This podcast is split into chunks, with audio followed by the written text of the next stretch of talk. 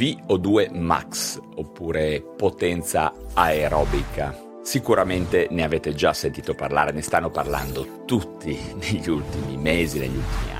Ho intenzione oggi di farvi un'introduzione semplice e pratica sul concetto di VO2 Max. Vi dico subito la definizione, è semplice. Il concetto di potenza aerobica è la massima quantità di ossigeno che può essere utilizzata nell'unità di tempo da un individuo nel corso di un'attività fisica progressivamente crescente portata sino ad esaurimento. È un concetto base della fisiologia respiratoria della medicina dello sport. Viene solitamente appunto espressa con il parametro VO2 max e si tratta di un concetto che con buona pace di chi ne parla come di una novità assoluta nel panorama del biohacking risale a circa 100 anni fa, quindi nessuna novità semplicemente un concetto medico standard, tradizionale direi. Allo stesso modo il suo recupero nelle cosiddette cliniche della longevità non è altro che medicina ufficiale. Semplice semplice. E oggi ve ne voglio parlare per provare a riassumere il significato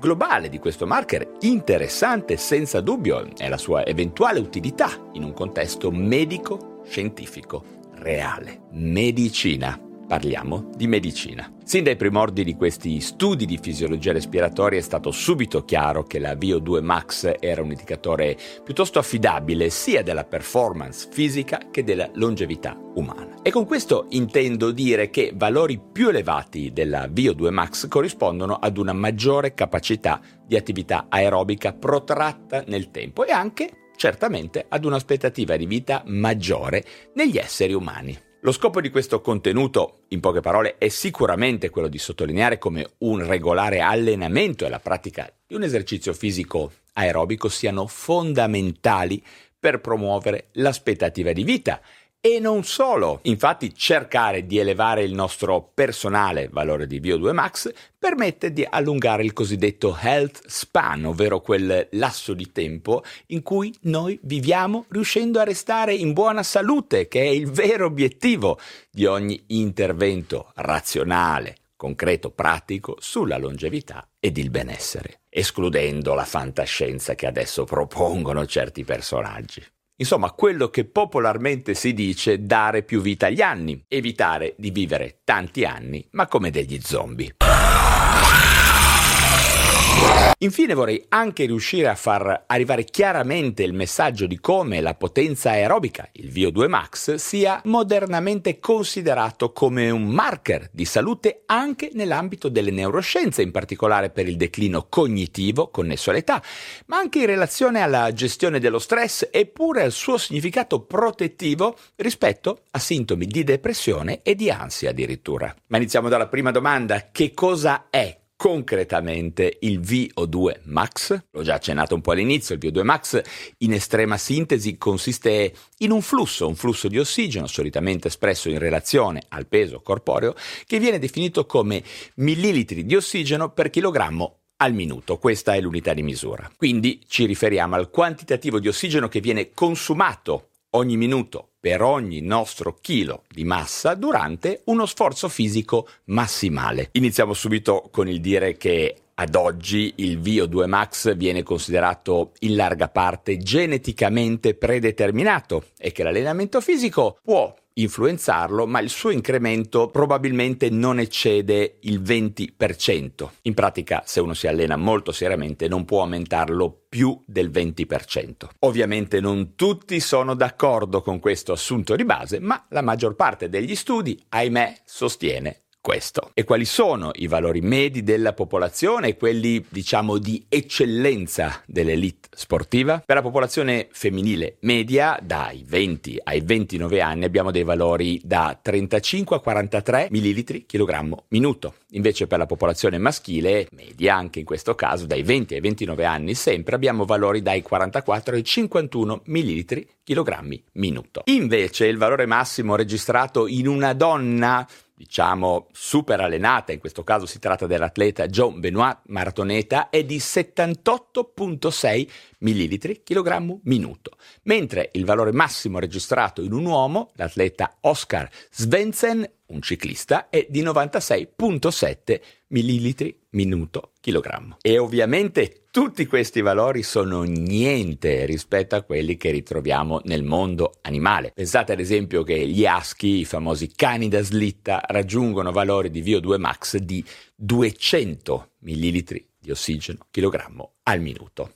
Non male direi, ma come si misura il VO2 max? In che maniera possiamo calcolare il nostro VO2 max? Questo parametro può essere misurato direttamente mediante l'impiego però di sofisticate e costose attrezzature che richiedono oltretutto personale altamente specializzato che fa riferimento alla famosa equazione di Fick. Altrimenti ci sono delle alternative anche meno impegnative attraverso metodiche indirette, in questo caso accessibili a tutti, presenti sulle macchine cardio fitness presenti in molte palestre. Generalmente si utilizzano ciclette, tapirulan. Quest'ultime metodiche, chiamiamoli popolari, sfruttano la correlazione tra il VO2 max e la frequenza cardiaca massima e la correlazione ormai accettata è quella che vedete in questo grafico. Ma in che modo il VO2 max è correlato alla performance fisica? In ambito sportivo un VO2 max elevato è spesso associato a una maggiore efficienza e resistenza atletica, questo perché un alto valore di questo parametro riflette la capacità del cuore di pompare una grande quantità di sangue, la capacità dei polmoni di ossigenare efficacemente il sangue e la capacità dei muscoli di utilizzare l'ossigeno per produrre energia a livello cellulare. Quindi atleti con una VO2 max superiore tenderanno ad esibire prestazioni prestazioni migliori in sport particolarmente che richiedono resistenza, come corsa a lunga distanza, diciamo ciclismo, il nuoto. Tuttavia è importante notare, ricordarci che il VO2 max è solo uno dei tanti fattori che contribuiscono alla performance fisica. Altri aspetti come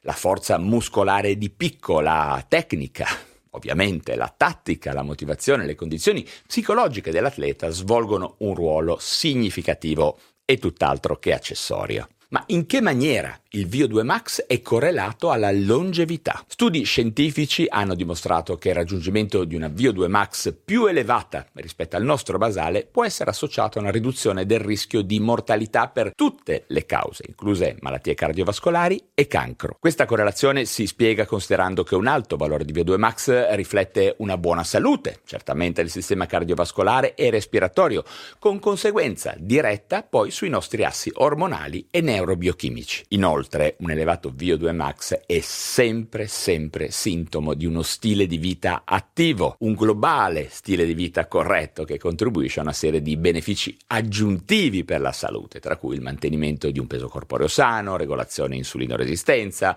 riduzione dell'infiammazione cronica, insomma, tutte le cose che conoscete se seguite questo canale. Questi fattori giocano un ruolo cruciale nel prevenire malattie legate all'invecchiamento e nel promuovere, soprattutto, come dicevo dicevamo prima, un invecchiamento sano, un buon health span. È chiaro, l'allenamento fisico, in particolare quello aerobico, ma non solo, è noto per migliorare il VO2 max, anche se parte di questo VO2 max, anzi la maggior parte è determinato geneticamente, possiamo migliorare VO2 max e capacità cardiorespiratoria. Pertanto incoraggiare attività fisiche regolari mirate a migliorare la capacità aerobica rappresenta un importante intervento di salute pubblica, non solo per le cliniche della longevità e questo per promuovere non solo appunto longevità, ma per prevenire patologie e per favorire il benessere di di tutti. Quindi uscite e allenatevi, correte, fate un buon allenamento in zona 2 che è un punto di partenza incredibile